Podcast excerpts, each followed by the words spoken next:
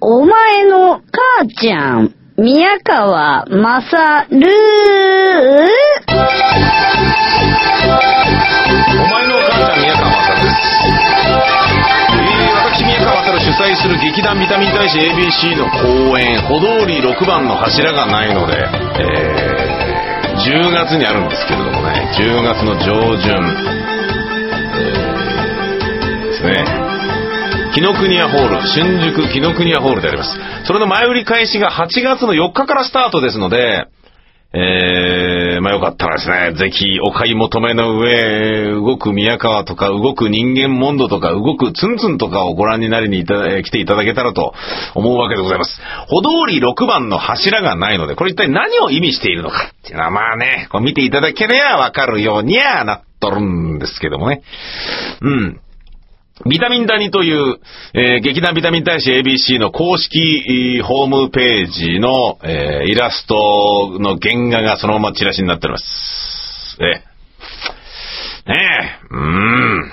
まあ、あの、楽しい感じになりゃいいなとは思ってるんですけどね。えーバリバリ、あの、書きますよ。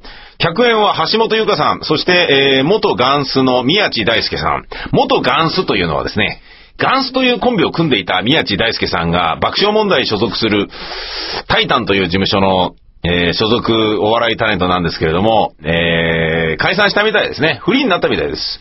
うん、いろんな芝居とかやりゃいいんだけどな、あの男はな。うん、哀愁メロメロとかね、面白かったんですよ。うん、俺見に行ったんだけど。うん、その彼が出てくれて、えー結構なセリフ量をね、言うことになるんですけれども、あの男は。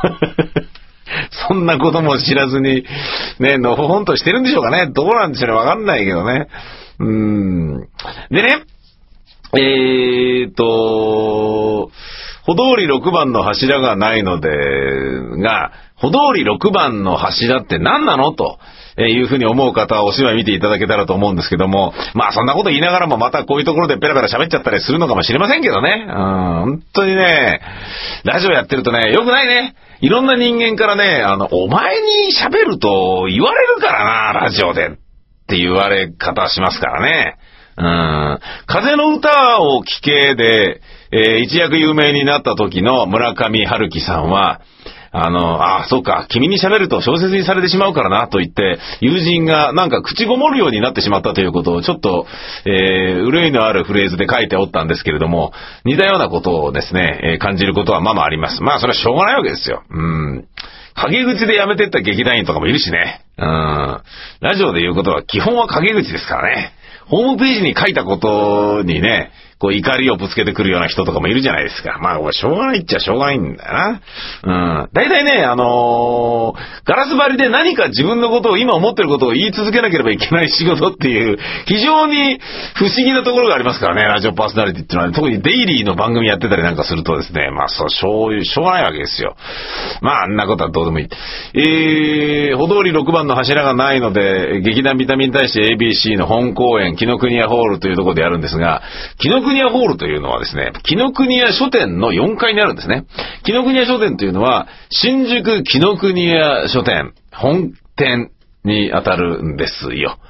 えー、新宿にもね、あのーなんだ、サザンシアターがある紀ノ国屋書店もあるし、ね、いろんな、ね、まあ、いろんなってことはねえか。うん。新宿ではその2つか。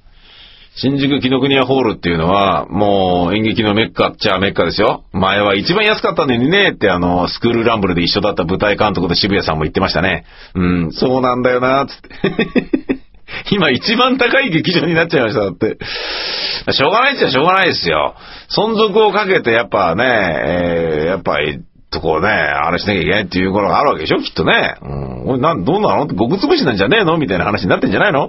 わかんないけどね。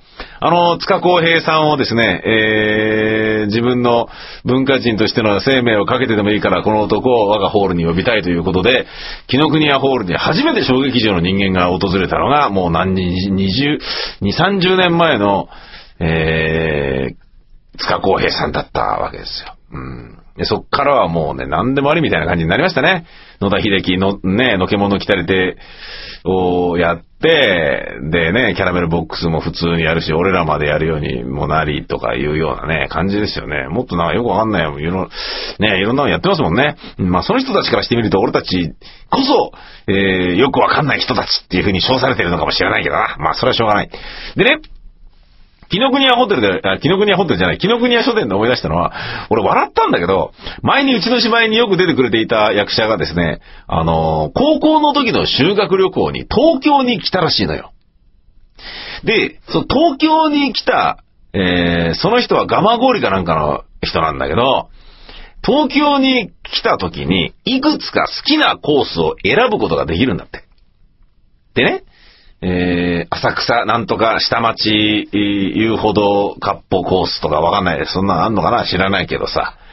えー、どこどこなんとかコースとかいうのがあんだって。でね、えー、聞いたら、あのー、紀ノ国屋書店探索コースっていうのがあったんだって。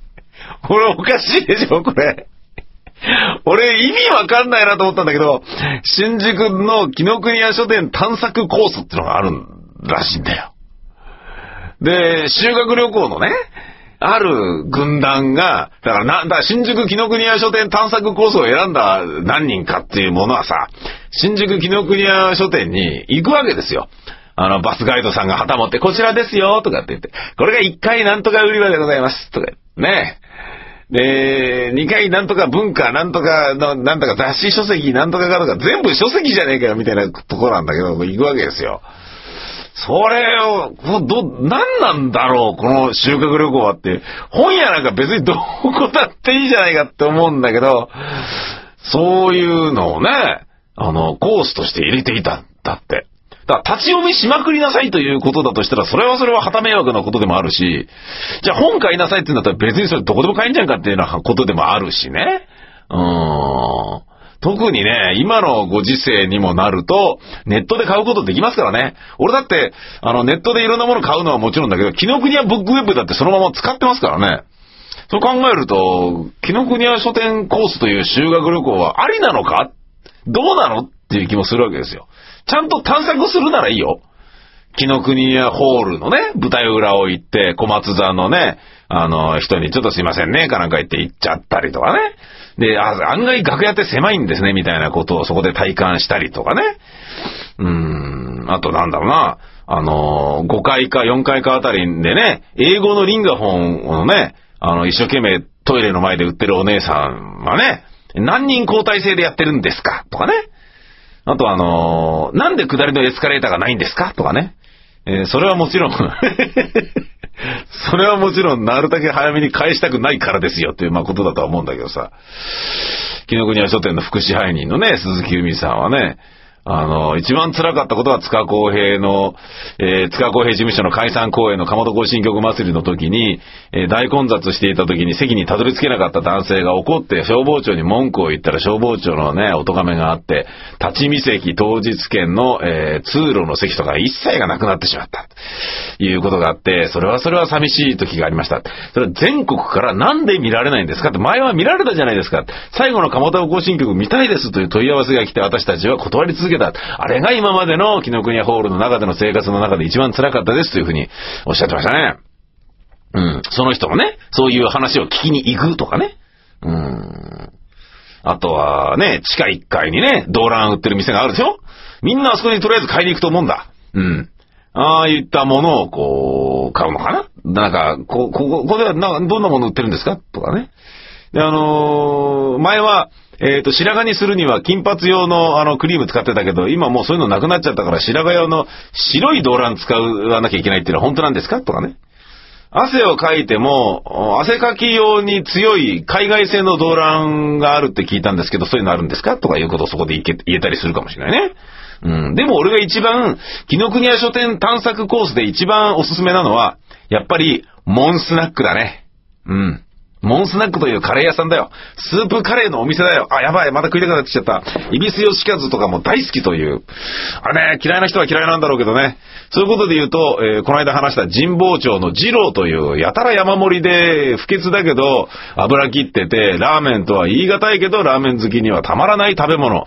それをすごい好きな人とすごい嫌いな人がいるっていうふうに二分される理由も多少わかる気もするな。うーん、どうなんでしょう。ねええー、といったわけで、えー、紀ノ国屋書店コースの、えー修学旅行を体験したことがある人は、えー、番組宛てまでメールを送っていただけたらご紹介させていただきたい。そういうふうに思います。8月4日前売り開始 E プラスローソンチケット、チケットピア、そしてビタミンダニのホームページで買うことができます。お買い物、お買い物じゃない、お買い求めの上、えーご来場いただけたらと思います。えー私、宮川勝、ガンガンですね、えー休みもないまままた稽古に突入。はんはんはん。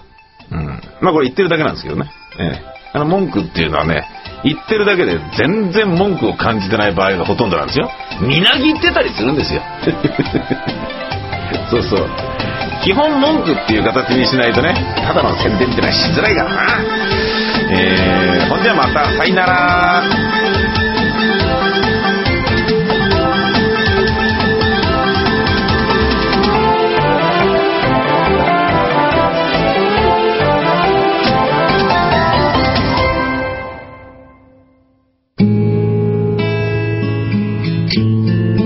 brought to you by ニニチクビ恋はフィリピン」劇団ビタミン大使 ABC 公式ショップサイトビタミセで1000円にて好評発売中。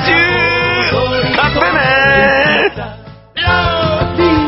河合が歌う「僕はロリコン」劇団ビタミン大使 ABC の公式ショップのサイトビタミセで好評発売中。聞いてね。